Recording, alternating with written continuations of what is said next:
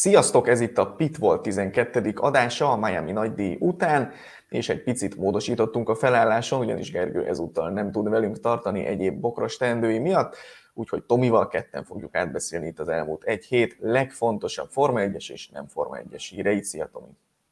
Hello, sziasztok! Röviden szerintem ejtsünk eh, kezdésként egy-két szót itt a hétvégi eseményekről, ugye főleg, hogy esti futam volt, tehát még nem is ülepedett le mindenkiben annyira itt a Miami nagydíj. Mm, hogyan láttad te, Tomi, ezt a futamot, és mit szólsz ahhoz, hogy Verstappen nyert, meg ahogy nyert? Én egyébként a magam részéről azt gondolom, hogy voltak olyan pontjai a futamnak, most csak a futamról beszélek, amikor úgy tűnt, hogy eh, mint hogy egy ilyen VEC futamot néznék, ahol megy a csúcskategóriás autó, mondjuk egy Toyota, és így levillogja maga elől az LMP2-es autókat, hogy gyerekeket itt álljatok félre, mert, mert én jövök. Kb. ekkora fölényben volt így érzésre a Red Bull, és ugye főleg Verstappen. Igen, ugye volt ez a dupla előzés, ott Magnussen és Lökler ellen, ott mondta motokasztos kollégám Pabli Tomi, hogy Verstappen akkor is előz, amikor nem akar előzni. Úgyhogy tény, tényleg nyomasztó volt ez a fölény a Red Bull részéről is, és azon belül Verstappen részéről is, tehát nem csak a taktikán múlott szerintem Verstappennek a győzelme, itt ahogyan Horner is elmondta, akármilyen gumistratégiával rajtolt volna Verstappen, megnyerte volna ezt a futamot. És hát én most már kezdek afelé hajlani, hogy itt még akár Russellnek is igaza lehet, ugye, amit Bakrányben mondott, hogy az összes futamot megnyerheti idén a Red Bull, mert egész egyszerűen én nem látom azt, hogy egyszerre mind a két autójukkal probléma legyen. Aztán majd meglátjuk.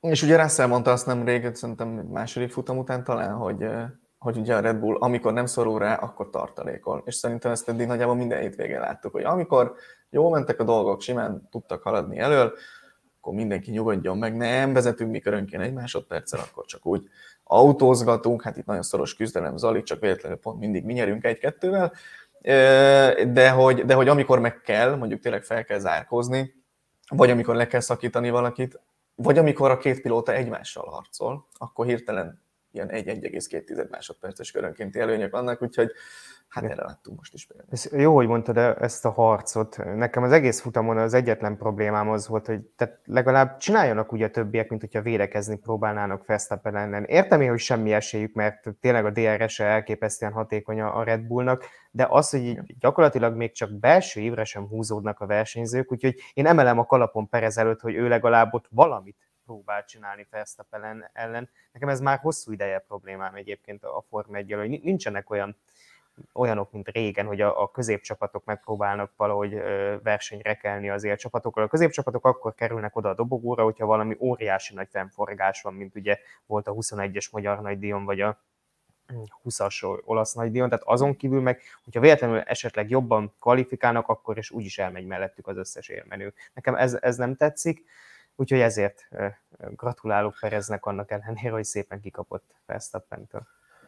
Hát igen, ugye annyira ki van meg szerintem számítva, meg kimatekozva minden, minden ebbe a nagyon spórolós Forma egyben, hogy, hogy egyszerűen nem éri meg olyan csatába belemenni, ami, ami időt veszel feleslegesen. Vagy a másik ötletem, hogy esetleg megfogadták Verstappen múltati tanácsát, hogy ne védekezzenek ellene, meg ne harcoljanak ellene, hiszen úgyis megelőzi őket a következő körben. Na de most nem fogunk Verstappenezni, mert, mert most ez nem az az adás lesz. Egyébként pedig a futam részletes elemzése, értékelése a szokás szerint majd a Formula Podcast futamértékelő adásában lesz meghallgatható Sanyi és Gergő jóvoltából. Mi viszont a, az elmúlt hét hír összefoglalóját kezdjük egy olyan eseménnyel, ami szintén ezen a hétvégén történt, vagy derült ki.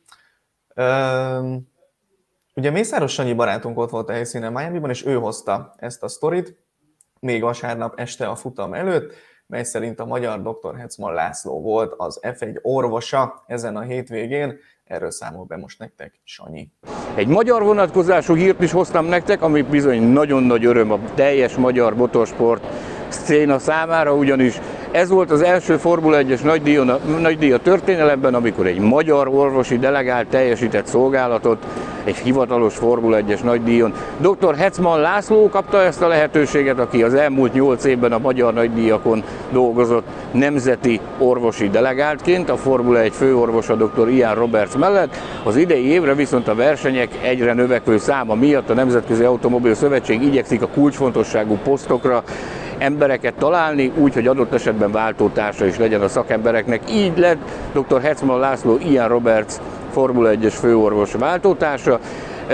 A a veterán szakember ezen a hétvégén is jelen volt, nem fizikális értelemben, hanem távkapcsolatban, folyamatos összeköttetésben állt az orvosi autóval, ahol beszélni tudott dr. Hetzman Lászlóhoz, és folyamatosan tartotta a kapcsolatot az FIA orvosi stábjával és az FIA többi stábjával is mondanom sem kell, óriási büszkeséges számunkra, hogy, hogy ilyen lehetőséghez jutott egy magyar szakember, aki bizony nagyon-nagyon sokat tett azért, hogy eljusson idáig. A Formula.hu-n a verseny előtt röviddel született egy cikk, ahol elolvashatjátok dr. Hetzman László helyzetét, az ő jelenlegi pozíciójával kapcsolatos legfontosabb információkat, és legyünk nagyon büszkék arra, hogy egy magyar főorvos teljesít szolgálatot a Formula 1-ben ilyen magas szinten. Bizony, van minek örülnünk magyar sikereknek itt a Forma 1-en belül, és reméljük, hogy még sokszor láthatjuk, hallhatunk róla, hogy milyen munkát végez.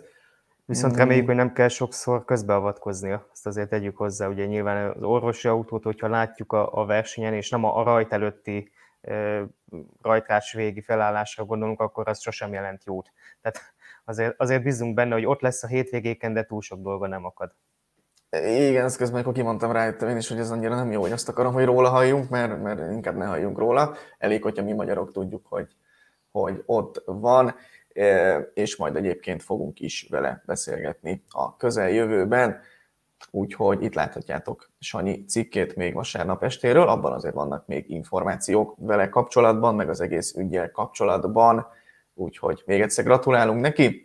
Most viszont folytassuk az elmúlt hét hír összefoglalóját, hát, talán azzal, ami a legfontosabb, meg a legérdekesebb volt.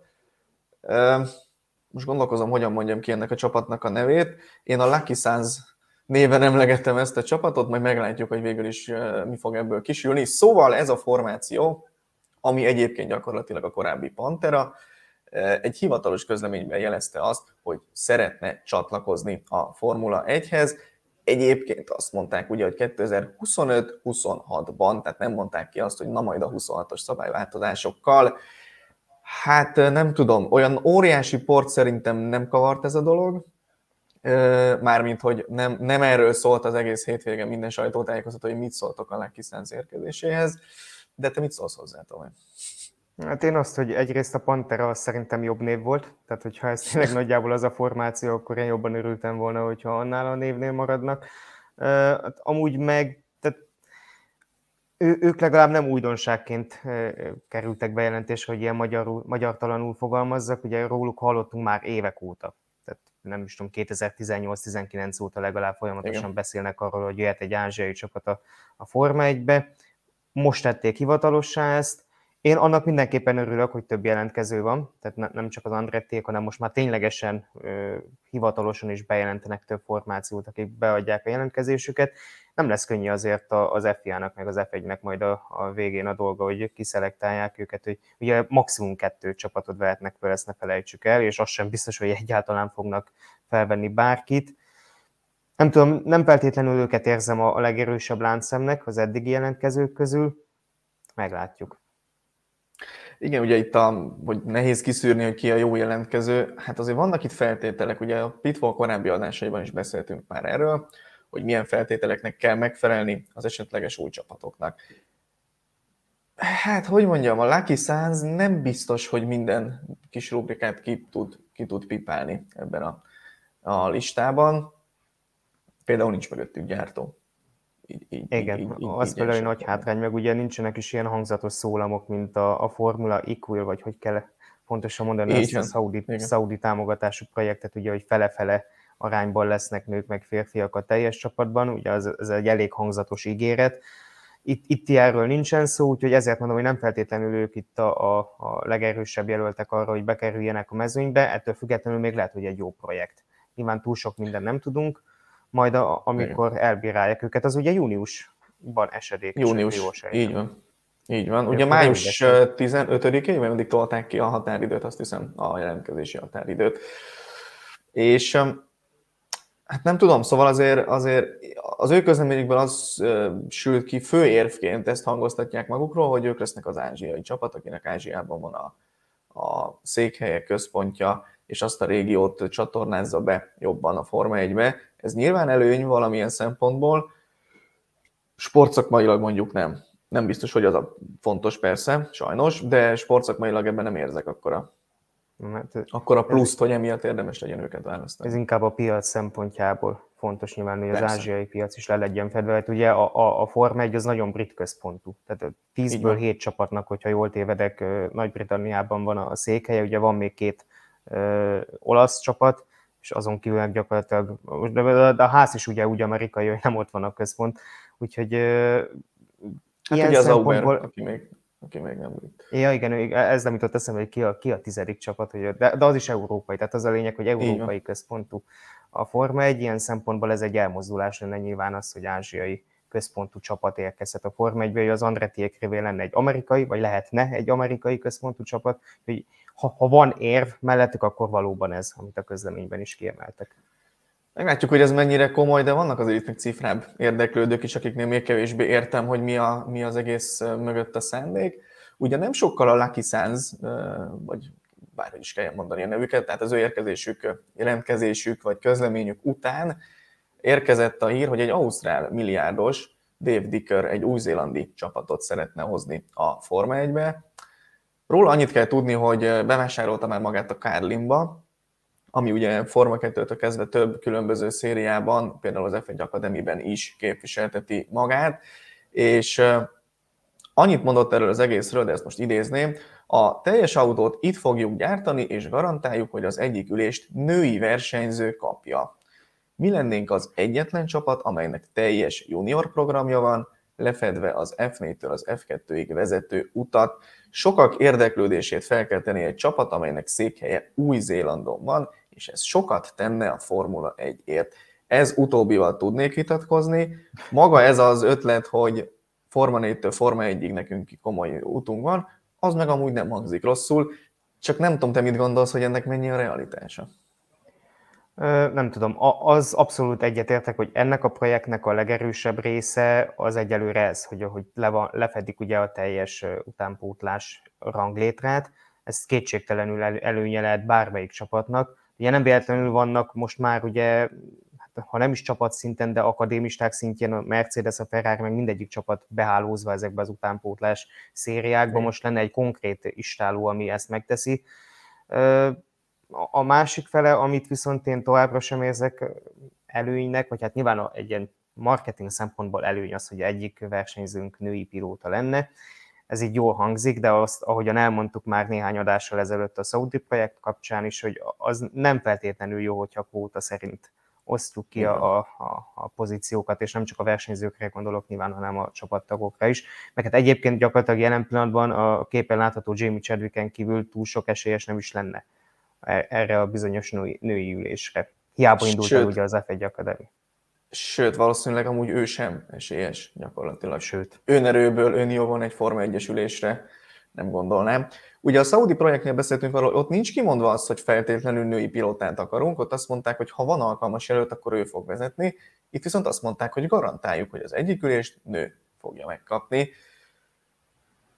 Ebbe azért nem érzek problémát, de ami még probléma a projekttel kapcsolatban, hogy ez az ausztrál milliárdos ugye azt mondta, hogy hát igazából 500 milliárdos tőkéje van erre az egészre, ami így ismerve a számokat, meg hogy ugye milyen pénzeket szeretnének most majd elkérni a beszálló csapatoktól, nem tűnik elégnek így összességében. És ugye azt is mondta, hogy ez egy jól, jól hangzott dolog, de még gondolkodik, és ami még érdekes, azt mondta, hogy tudom, hogy biztosan nem tudnánk sikeresek lenni. Akkor... Ez volt a kedvenc mondatom, hogy, hogy amúgy akkor, akkor miért? Tehát... Igen, tehát hogy ezt annyira nem értjük. De érdekes egyébként, hogy már tényleg mindenféle Európán kívüli projekt úgy érzi, hogy ebben most érdemes lenne beszélni. Még egy dologra beszéljünk itt az új csapatok kapcsán, és még nem az Andrettiről, arról majd hamarosan, hanem Christian Horner és Toto Wolf nyilatkozatát említsük még meg röviden. Ugye itt a hétvégén kérdezték őket azért itt erről az új csapatos diról, hogy mégis hogyan legyen, mint legyen és továbbra is ugyanazt mondják mindkette, hogy értenek ők mindent, de ki fogja ezt kifizetni a jelenlegi csapatoknak. Wolf ugye azt mondta, hogy továbbra is azt várja, hogy ez hogyan fog megtérülni a jelenlegi csapatoknak, és olyan projekteket szeretne látni új érkezőként, akik tényleg komoly, gyakorlatilag pénzt termelnek a Forma 1 és akkor így abból részesedve valamilyen szinten nyilván megéri a jelenlegi csapatoknak is. Horner pedig tök érdekeset mondott, szerintem azt mondta, hogy először azt kellene kitalálni, hogy az ilyen szűk pedokokba mégis hova fogunk tenni egy 11. vagy 12. csapatot, tehát ő azért elég gyakorlatias ember, valószínűleg itt a képen is azt nézi, hogy oda még esetleg beférne valami hasonló csapat, ha sokat fizet.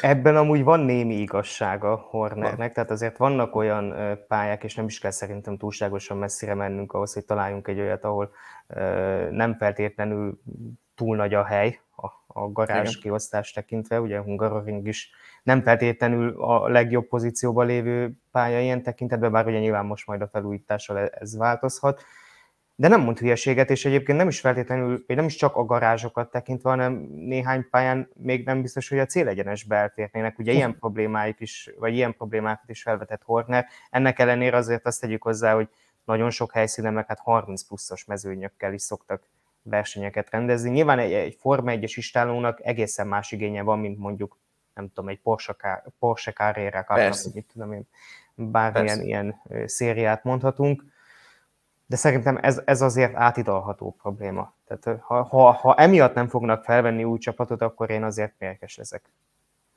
Mindenesetre azt láthatjuk, hogy itt Horner, meg Wolf, meg a többiek azért, amit lehet, azt azért bedobnak így a köztudatba, hogy igen, nem, igen, nem kell nekik tény, úgy. Az érvelési technikájukat tanítani lehetne retorika órákon az egyetemeken, az biztos. Tehát, hogy minden, minden létező érvet bedobnak az új csapatok ellen, csak hogy nekik több pénzük maradjon. Igen, meglátjuk akkor tényleg, hogy mi lesz ebből. Még mindig maradunk az új csapatoknál, mármint hogy a potenciális új csapatoknál nyilván. Az Andretti kapcsán új információ, vagy nem is annyira új információ, inkább egy kicsit ilyen megerősítés, hogy General Motors Motorsport programjának vezetője Eric Warren beszélt arról, hogy ők már nem csak felcímkézni szeretnének bármilyen motort, ugye volt erről szó, hogy majd a Renault, de ugye ezzel valószínűleg picit a Fordnak is szeretett volna oda szólni, mint nagy riválisnak, hogy de hát csak a Red Bull motorjára ráírjátok, hogy Ford, és akkor az majd tétek lesz. Szóval, hogy ők saját erőforrást is szeretnének gyártani, mondjuk azt mondta, hogy 2027-től, ugye 26-tól szeretnének beszállni, 27-től szeretnének saját motort gyártani, és ugye ez tényleg fontos ilyen kinyilatkoztatás abból a szempontból, hogy az Andretti érkezésének egyik fő ellenérve a csapatok, meg a, meg a Forma 1 vezetősége részéről is az volt, hogy jó, jó, hát ti hozzátok a GM-et, meg a oké, okay, de az igazából csak a matrica lesz, és nem, nem annyira hiszük el nektek, hogy ez tényleges új gyártó lesz ebben a történetben. És most a GM ez gyakorlatilag megcáfolta, hogy ez nem így lesz. Igen, hát ezzel kivédenék ezt, ezt az ellenérvet, ugye? Nem tudom, tehát a, a, az, hogy mindenkit most már elkezd új motorokat gyártani, az nem biztos, hogy az Andretti rövidtávú sikerességét tekintve célszerű ennek. A, hát ugye, hogyha érkeznek is, akkor ugye nem kapásból saját motorral jönnének, hiszen ahogyan mondtad, 2027-től gyártanának saját motort, viszont akkor meg egy évre, vagy ugye esetleg két évre, hogyha már 25-től felvennék őket, akkor miért lenne értelme Renault Cadillacként futtatni azt a motort. Nem tudom, én szerintem ez, ez a megszólalás, vagy ez a nyilatkozat, ez inkább annak szólt, hogy nyugi-nyugi, mi is normálisan jövünk a Form 1 lesz hozzáadott értékünk, ezen ti ne aggódjatok, itt lesz a, a, az egyik legnagyobb amerikai autógyár, nem csak névlegesen, hanem itt leszünk, kész, pont. Én, én szerintem ez ennek szólt ez a megszólalás, főleg nyilván, ahogyan mondtad, akár a Fordra is reagálva, mert ők azért ugye nem csak névben lesznek a Red Bullnál, hanem némi technikai Igen. segítséget is fognak adni. Úgyhogy ja, mindenképpen egyébként az teljesen egyértelmű, így most az elmúlt három hírt e-, egy kalap alá véve, hogy nagyon egészséges a Formula 1 de ezt már egyébként egy-két éve mondjuk. És annak ellenére, hogy most vagyunk túl gyakorlatilag egy világjárványon, meg, meg gazdasági válságszerűségen. Meg ennek háború, ellenére, meg ugye, stb. Igen. igen, igen, igen, minden együtt, és ennek ellenére ennyire egészséges a Formula 1, hogy, hogy most már mindenki jönni akar gyakorlatilag, aki arra jár. És e, ez mindenképpen pozitívum. És ugye annak ellenére akar jönni mindenki, hogy amúgy nem olcsó beszállni, sőt, nagyon drága sőt. beszállni a Forma 1 és nagyon sok mindennek kell megfelelni ahhoz, hogy most valaki beszálljon a Forma 1-be. Egyet értesz azzal a felvetésemmel, hogy szerintem még mindig ez az Andretti GM kombináció a, a, a, a legpotensebb, az előző képen láthattuk azt a, a Cadillac Hypercar-t, ugye azt mondták, hogy gyakorlatilag ahol ez az autó készül, ott szeretnének ők Forma 1-es motort is készíteni, de persze ez még nincs eldöntve, ezt azért hozzátették, hogy ezt így, ezt így most bedobtuk, hogy ez, izé, de egyébként nincs, nincs kimondva, hogy most ott nekünk Forma 1-es motorprogramunk indul, nyilván ahhoz sok ember, szakember, mindenféle segítség kelleni fog, és minél előbb, ugye ezt az Audi-nál beszéltük már egy-két hete, hogy az Audi azért áll nagyon jól, persze az nem új csapat gyakorlatilag, mert, mert egy meglévő csapat, de, de, de mégis, mert ők már most ott tartanak, hogy kis tudással, ha kell, akkor, akkor bármikor tudnak indulni, beszállni, azért a többiek még sehol nincsenek. De ennek ellenére én azt gondolom, hogy az Andretti az, aki sportszakmailag, szigorúan azt nézve, nem gazdasági érdekeket nézve, pedig azt is kell, tisztában vagyok vele, de, de sportszakmai érveket nézve, az eddig felmerült és hivatalosan tett jelentkezők közül szerintem ők lennének a legalkalmasabbak. Talán. Teljesen egyértelmű szerintem is. Tehát nyilván irgalmatlanul sikeres csapatról van szó a tengeren túlon, tehát tényleg az Indikárban ugye most is nagyon jól szerepelnek, ugye múlt héten beszéltünk talán Grozsannak a, a jó szerepléséről, ő is az Andretti autosportot erősíti, és akkor még a Kedilekhez hozzátéve, hogy oké, okay, hogy itt motort akarnak gyártani, nyilván mondtad, hogy nem végleges a döntés, hát azért nem végleges, mert első körben vegyék fel őket a mezőnybe. Andret is minden estől. Tehát addig nyilván nem fognak, nem fognak itt akár dönteni, pláne nem nekiállni, fejleszteni amíg ugye nem dől el. Az Audi nyilván egy létező csapathoz csapódik hozzá, az ugye egy egészen más történet. Itt, itt ha elkezdenének motor gyártani, még az sem biztos, hogy felveszik azt a csapatot, amelyiknek a partnerei lennének, úgyhogy nyilván ezért nem, végleg, nem végleges még ez a döntés. És ugye tudjuk már, hogy milyen motorgyártókat fogadtak el a következő időszakra, és nincs köztük a GM. Tehát, hogy, hogy ugye az egy, az, egy, az egy új biznisz lenne onnantól kezdve ezt átugrani, áthidalni. 26-ban biztos nem, tehát az, az, az ugye gyakorlatilag eldőlt. Meglátjuk, hogy mi lesz ebből, kíváncsi vagyok egyébként. Andreték ugye elvileg már egy-két szakember szerződtettek, nagyon magabiztosak. Mi lesz belőle, azt majd meglátjuk.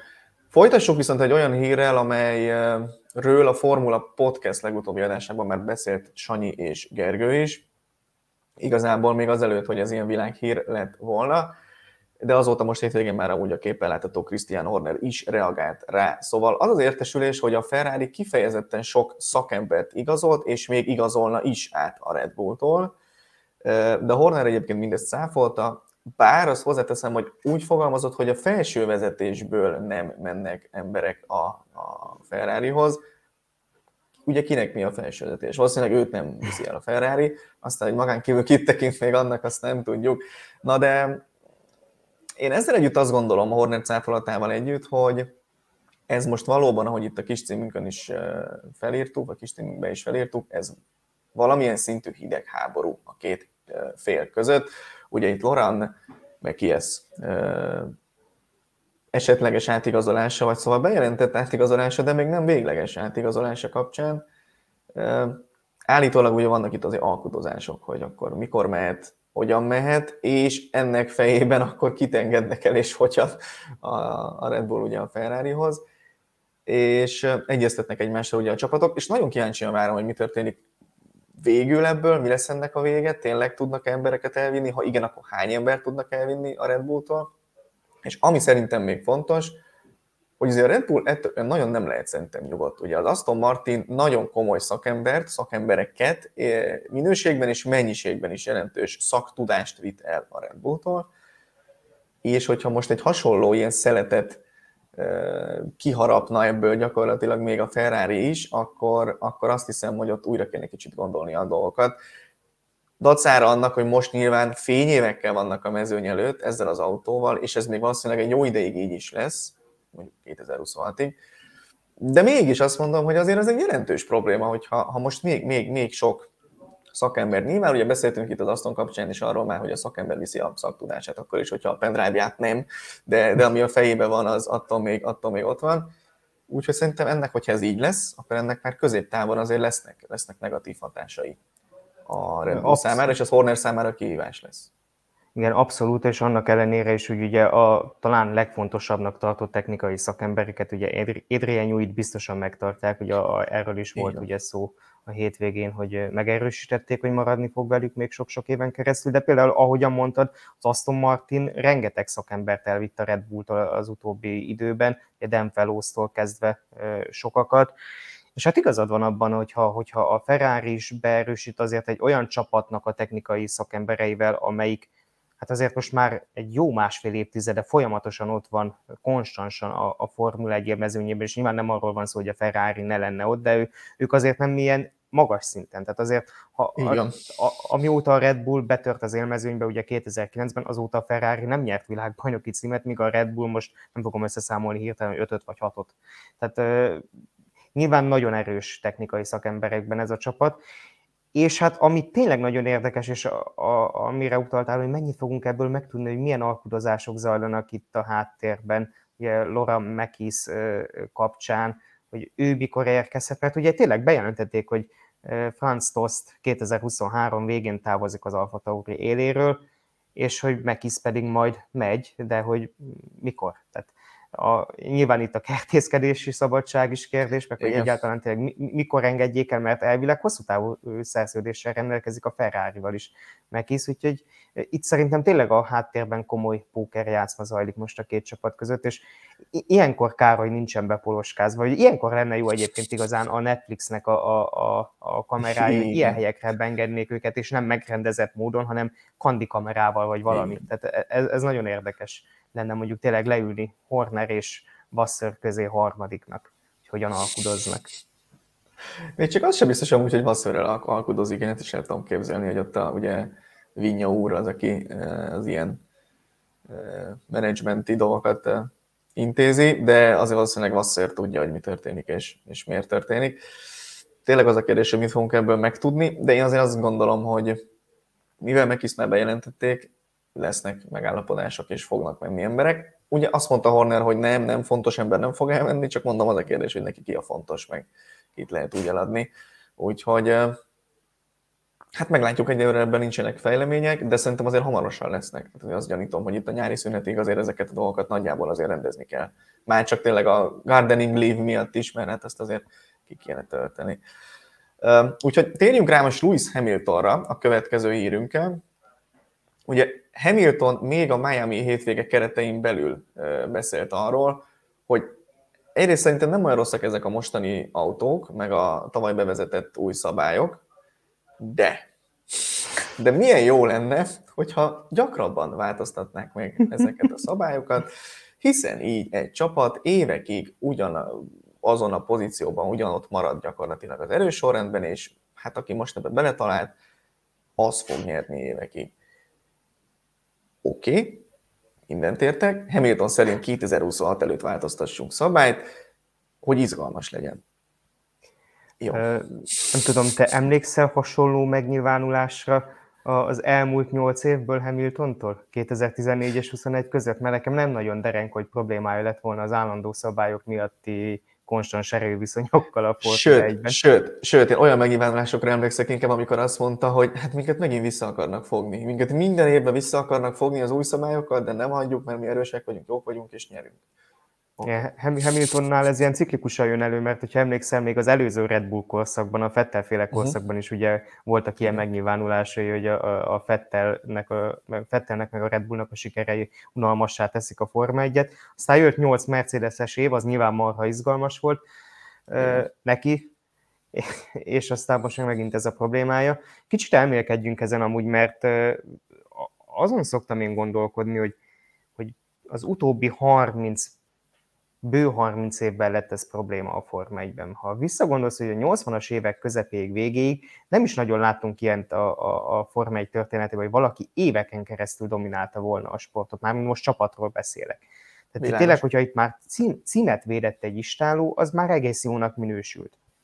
A McLaren Honda volt az első, amelyik igazán kiemelkedően sokáig tudta uralni a Forma 1 Forma 1 ugye ott négy évig. Aztán a 2000-es években a ferrari jött be ez, hogy folyamatosan szabályokat akartunk változtatni, mert unalmasá tették a, a, a versenyzést. Tehát emlékezhetünk, hogy a Schumacher féle Ferrari az gyakorlatilag évről évre még a mostaninál is sokkal drasztikusabb változtatásokkal akarták őket visszafogni. Hát a pontrendszert megváltoztatták, egy körös időmérő jött 2003-ban.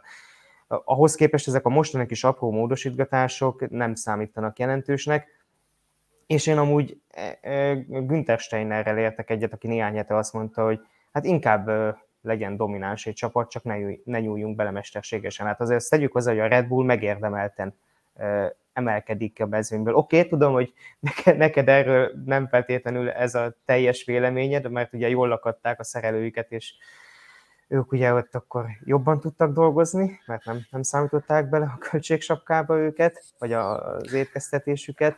Ezt, de, ezt, de... ezt, ezt most ne nyissuk ki, majd egy másik adásban beszélünk. igen.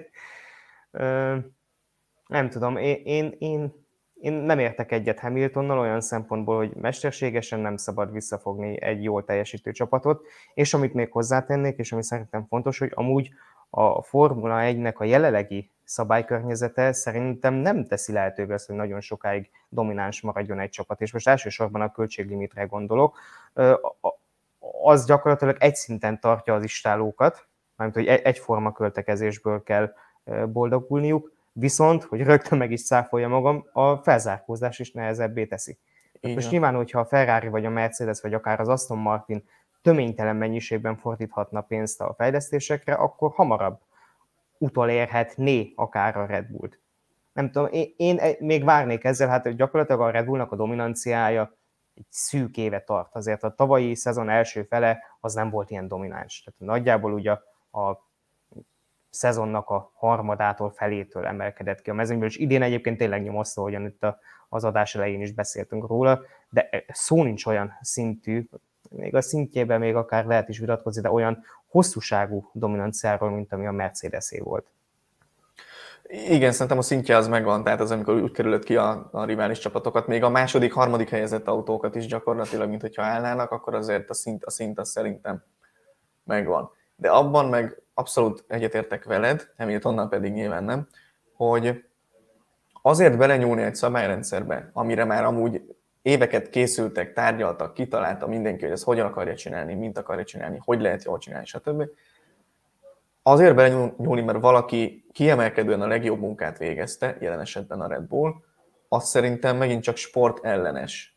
És ugye erről volt már egy Formula Podcast adásunk, amikor azt feszegettük, hogy sport vagy, vagy, vagy cirkusz, én akkor is a sport mellett érveltem, és azért, hogy, hogy izgalmasabb versenyeink legyenek, azért nem, nem kell sportszabályzatokat változtatni. Lehet vitatkozni amúgy sok mindenen a mostani rendszerben, ugye az volt a cél, hogy majd könnyebb lesz előzni, könnyebb lesz követni, ez nincs így. Jelen pillanatban azt szerintem kijelentetjük, hogy idénre már nincs így, tavaly lehet, hogy Igen. volt előrelépés, de most már. Tehát pont, hogy fordított a tendencia. Tehát, hogy tavaly még e- e- egészen tűretően bejöttek az új szabályok, de most már megint elindultunk abba az irányba, hogy nehezebbé váltak az előzések.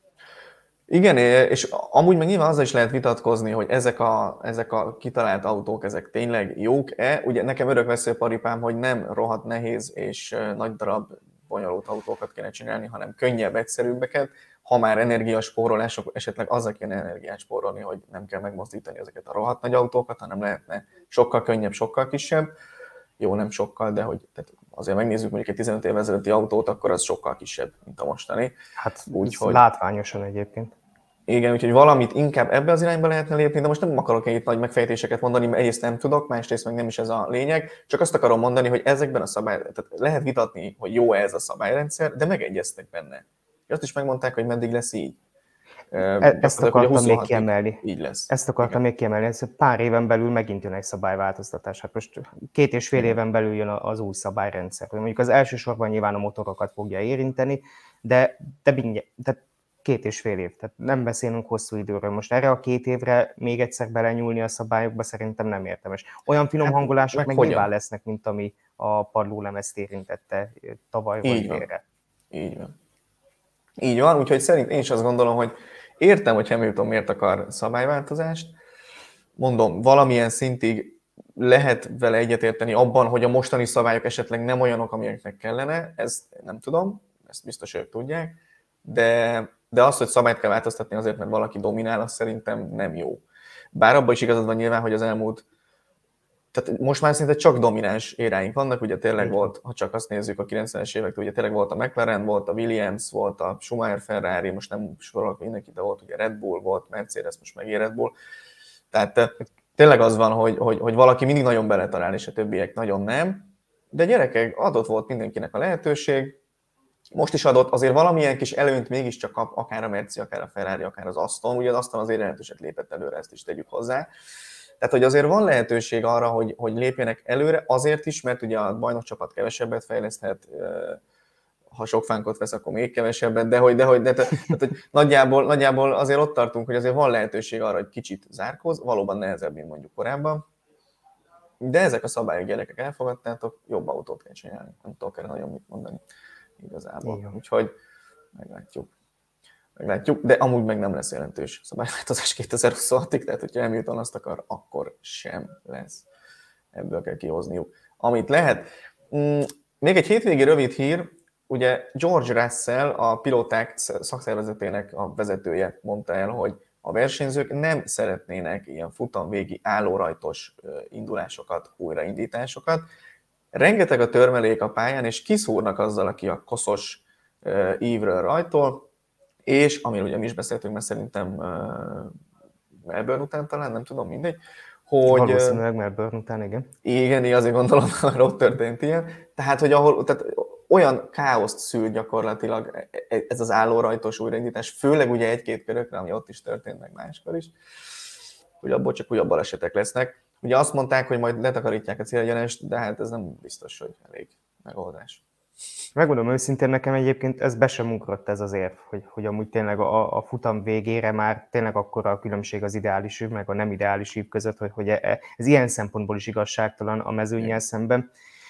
Én eleve nem szeretem az állórajtokat, ezt szerintem már több helyen kifejtettem, akár itt a Pitvolban, akár a, az Autósport és Formula magazin legutóbbi számában. Nem csak a verseny végén, hanem egyáltalán én természetellenesnek tartom azt, hogy egy Forma 1-es futamon e, egy, egy futamon belül több állórajt van. Nekem, nekem az kiöli a, a, a versenyelei rajtnak az izgalmait. Értem, hogy az a cél, hogy pont, hogy többször áteljük ezt az izgalmat, de, de pont azért nincs meg az az exkluzív érzés benne, hogy na most, most jön a rajt tényleg, ha én emlékszem rá, még most is azért így vagyok nagyjából, de még fiatalabban, meg most sem vagyok öreg, hál' Isten, mennyire föl szokott szökni a púzusom a futamok mhm. rajtjánál. Tehát ez tényleg benne van az ember, hogy na most fog rajtolni, itt most bármi megtörténhet. Most ezt, hogyha ebből csinálunk hármat, négyet egy futamon belül, nyilván nem, nem túl gyakori ez azért, de hogy tényleg két körre, hát az meg teljesen nonsens, hogy két körre a végén Igen fölállítják őket a rajtrácsra. Úgyhogy egyetértek Russellékkel, én annyival egészíteném ki, hogy egy az egyben eltörölném ezt az állórajtos újraindítást. Egyetértek én, és én megint csak a sportszakmára tudok visszacsatolni, hogy igazából az, az annyira igazságtalan tud lenni, amikor végig, végig menedzselsz egy futamot, különböző dolgokon úgy számolsz, hogy jó legyen, majd a végén azt mondják, hogy jó, akkor induljunk újra, mert az izgalmas. Hát nem, légy ne. Szóval de mindegy, nem ezt fogják eltörölni, csak ugye a pilóták gyakorlatilag ilyen közös állásfoglalást tettek Russellen keresztül, aki ilyen szempontból a vezetőjük, hogy, hogy ez ne legyen, ők ezt nem szeretnék. Meglátjuk, hogy ebből mi fog majd kisülni.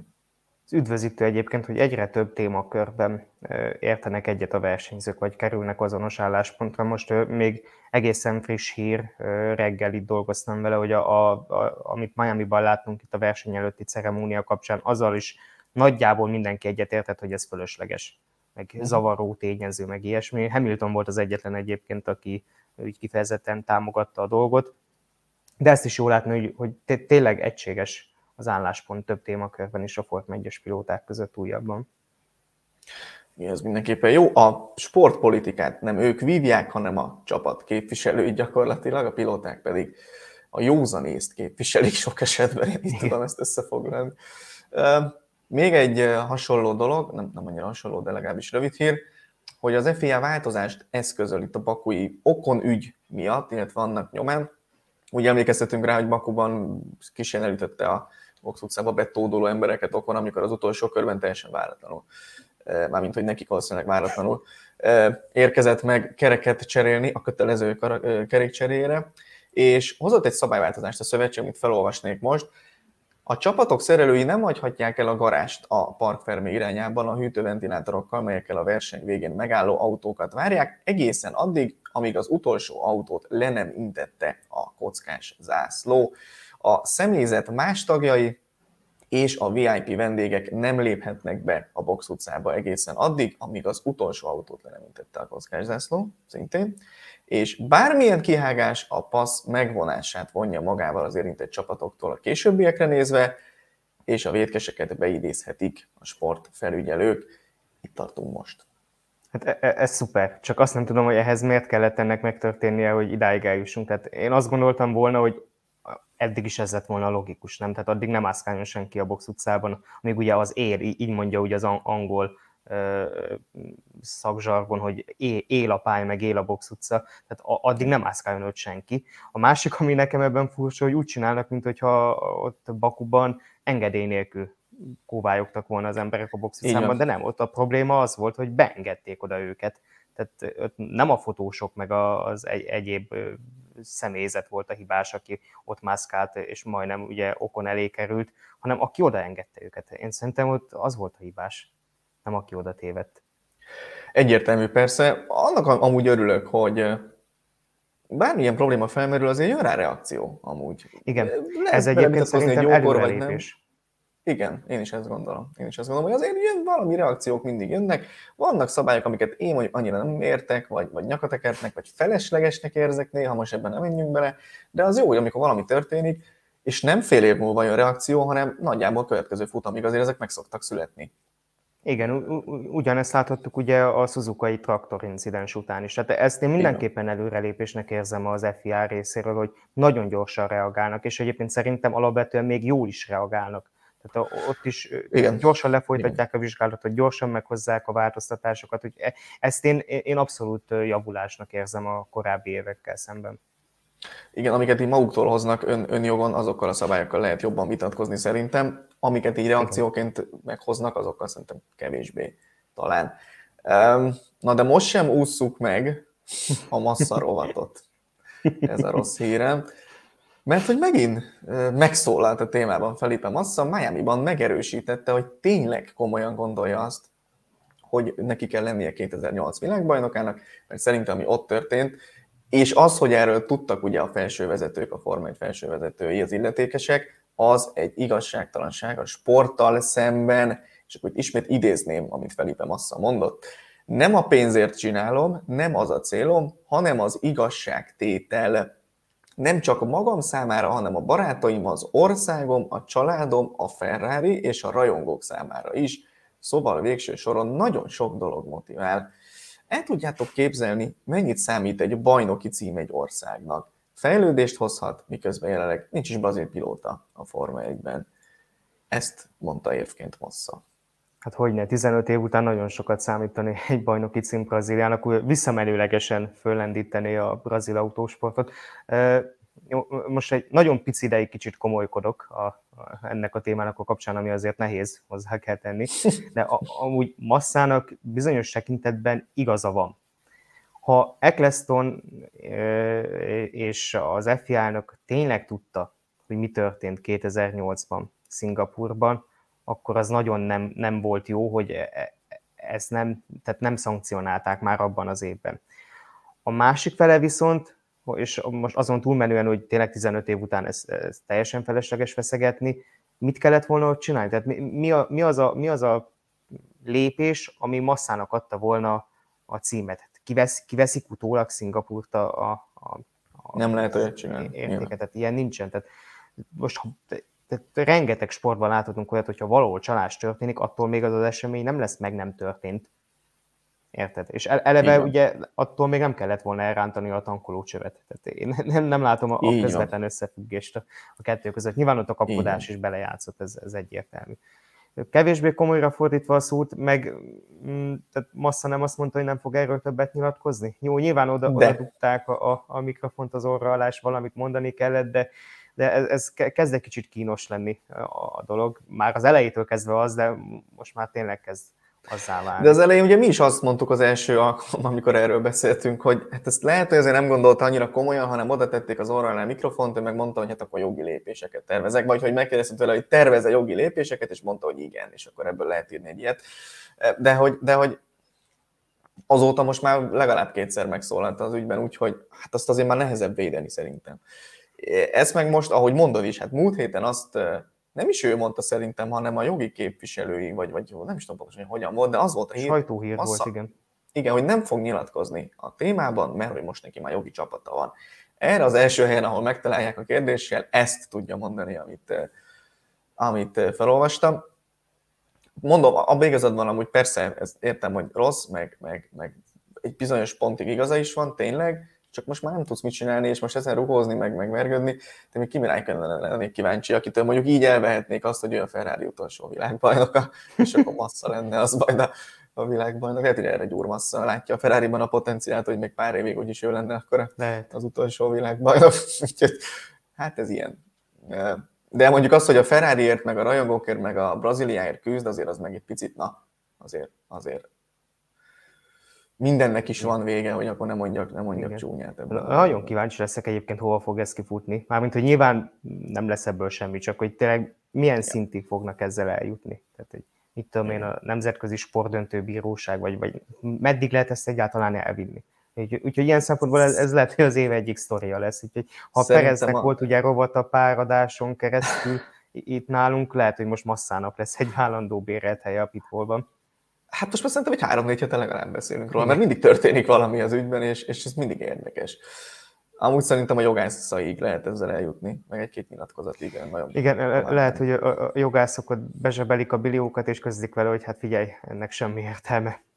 Ez lenne a legjobb egyébként masszának is szerintem. De jobb lett volna még inkább, hogyha ez mondjuk két héttel ezelőtt kiderül, és akkor nem mondana ilyeneket, de ja, most már akkor legyen így.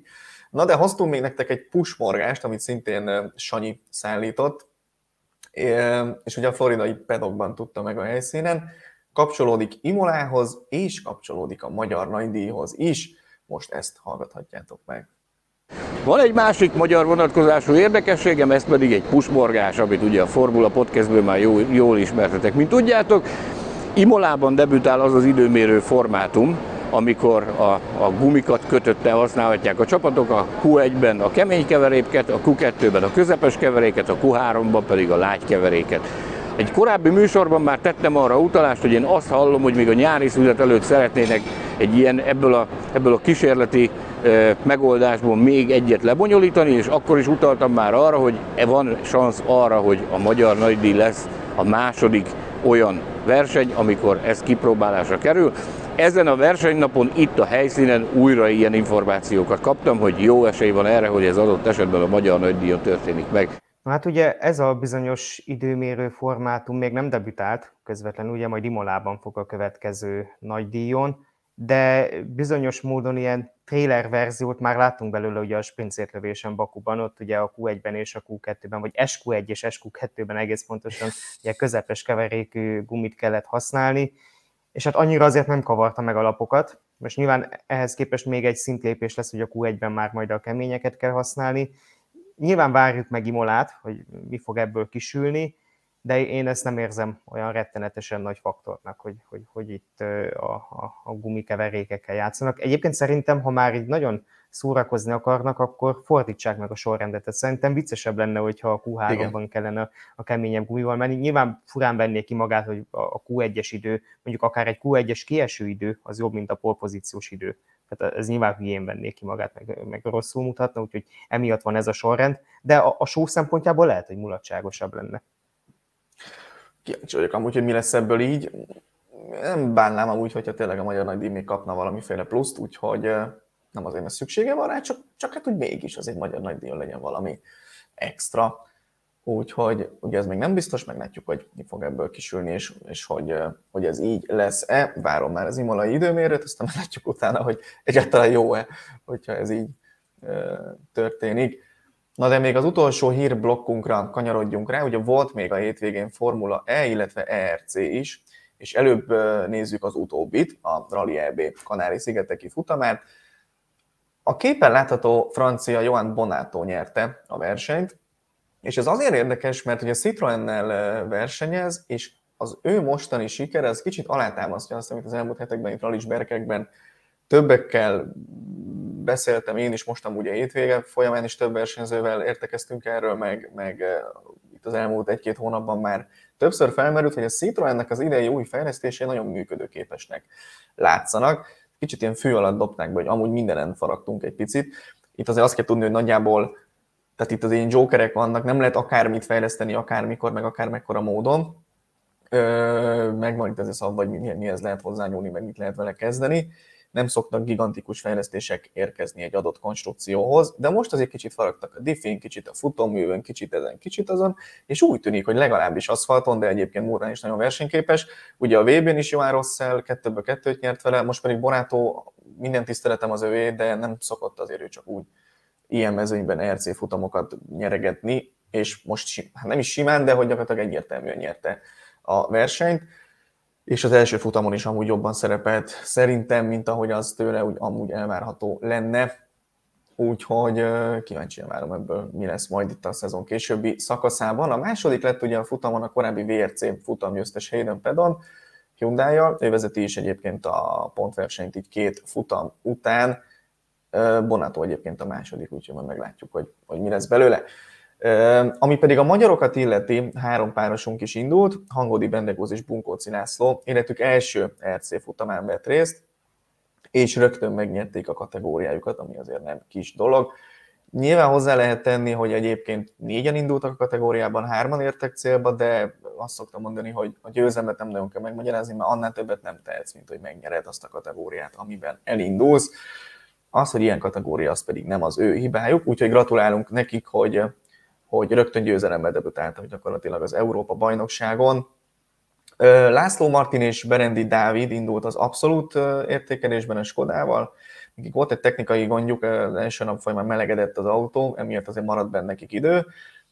Végül egy pontot szereztek, és az abszolút 15. helyre hozták be az autót a hiba ellenére, és egyébként az első helyezettől számított hátrányuk, tehát a tempójuk, az azért egész, egész bíztató volt ugye másodpercen belül voltak kilométerenkénti átlagban, ez rallyban azért nagyjából azt jelenti, hogy nem vagy lassú tulajdonképpen, ezt így érdemes fordítani. Ugye itt Horváth vb láthatunk azért 8 tizedik helyezetteket, már kilométerenként 3 másodpercet kapni, nem 8 tizedet, úgyhogy azért vannak itt, vannak itt ilyen érdekességek. És hát a szomorú része a dolognak az ugye Csomós Miklós és Nagy Attila balesete, nyilván ők a legmagasabban jegyzett páros, és, és nagyon bennük is van a potenciál, meg, meg, meg várjuk is tőlük a jó eredményt. A kvalifikáción mentek egy abszolút harmadik időt, ez a nagyon szép eredmény volt, ott tényleg megint mindenki bizakodott, hogy most, most mixiek jók lesznek, és sajnos ez történt az első nap első felében, amit látunk a képen, elsokaltak egy balos kanyart, átszakítottak egy korlátot, ami azért nem túl jó Ómen mostanában sajnos, de ezt hagyjuk is. És és lebucskáztak ide, ahol látjuk, és sajnos nagyon-nagyon összetört az autó. Hál' Istennek semmi bajuk nem lett, kiszálltak, és uh, szerencsés személyi sérülés nélkül, de a versenyük véget ért, és ami nagyobb baj, hogy, hogy, hogy jelenleg a szezonjuk is uh, a folytatás időpontja, inkább így mondom, az kérdéses. Most úgy tűnik a legfrissebb hírek szerint, hogy a következő futamot ki kell hagyniuk. Hát azért nem egy olcsó dolog ezt az autót most újra használható állapotba hozni hát remélem, hogy vissza tudnak térni hamarosan, és tudnak menni, mert mondom, a, a tempót, meg a potenciált azt most is meg tudták mutatni. És pont azt a lengyel rallit kell kihagyniuk egyébként, ahol tavaly a leggyorsabbak voltak magukhoz képest az egész évben. Dobogóért harcoltak újoncként, úgyhogy, úgyhogy nagyon sajnáljuk ezt is. Na de volt még Formula E, arról nem tudok ilyen sokat beszélni, mert azt nem annyira láttam. Mm, Tomi, mi történt azon a versenyen? Hát ami itt a feliratban is megjelent, hogy Nick Cassidy győzött. Ö, nagyon beindultak az új-zélandi versenyzők az utóbbi hetekben.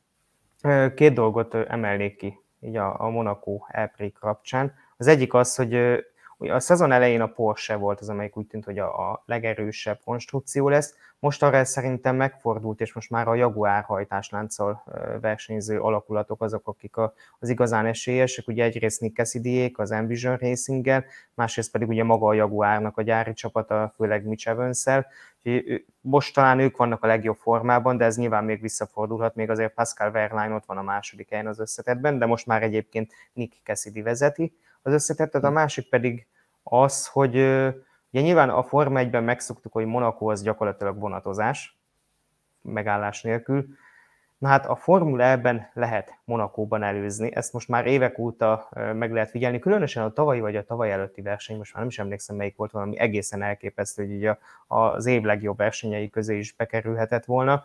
Az idei az egy kicsit visszafogottabb volt, de így is még bőven kiváló verseny volt. Főleg itt a Gen 3-as autókkal nagyon együtt marad a mezőny a legtöbb futamon. Nyilván az energiamenedzser és minden ilyesmi szempontjából, vagy, vagy okán, de nagyon jó versenyeket hoz a Formula, az idei első két futamot leszámítva, azóta folyamatosan kiélezett a küzdelem, és hát tényleg az, abból látszik, hogy amúgy Monaco alkalmas lenne a jó autóversenyekre, csak a jelenlegi Forma 1-es autókkal nem feltétlenül. Az ugye pont, amiről itt beszéltünk néhány perccel ezelőtt, hogy túl nagyok lettek ezek a, a Formula 1-es autók. Hát láthatjuk, hogy ezek a kis poloskák, mert ezzel szoktunk ugye viccelődni, hogy úgy, úgy néznek ki szerencsétlen autók, hogy mint a Képet poloskák. látunk ott, hogy még jobban látszik egyébként Igen. a következő képünk. Na, tessék, hát, na, hát ez pont olyan, amit nagyon szoktam csapni es, nyári estéken. Úgyhogy, de sokkal kisebbek, és egyébként uh-huh. emiatt ugye jobban is lehet velük versenyezni még Monakóban is. Úgyhogy szerintem ez, ez a két tanulsága ennek a hétvégének. Ugye itt most már a szezonnak a derekán járunk, jócskán, tehát már túl vagyunk a féltávon, ugye itt majd július végén lesz a, a szezonzárás, és szorosodik a, a, a verseny. Érdemes bele bekapcsolódni a Formula E-be is.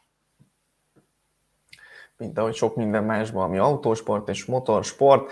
Mára viszont részünkről ennyi, ennyi volt a hírösszefoglalónk, köszönjük a figyelmet. Ha nem akartok lemaradni a következő Pitfallról vagy egyéb videós tartalmainkról, akkor iratkozzatok fel a YouTube csatornánkra, olvassátok a formula.hu-t, hallgassátok a Formula Podcast és a Formula Motocast adásait is, illetve természetesen kövessetek minket a közösségi médiában, vagy csatlakozzatok hozzánk a Formula Podcast Facebook csoportban is. Pitfall legközelebb a szokott időben, jövő héten hétfőn este 7 órakor várható, terveink szerint akkor már ismét eh, Gergővel kiegészülve fogjuk átbeszélni, hogy mi is történik addig. Biztosan lesz massza rovatunk, Perez rovatot nem ígérek, de meglátjuk, hogy mi fog még addig ebből kisülni. Úgyhogy tartsatok velünk akkor is, most köszönjük a figyelmet, sziasztok! Hello, sziasztok!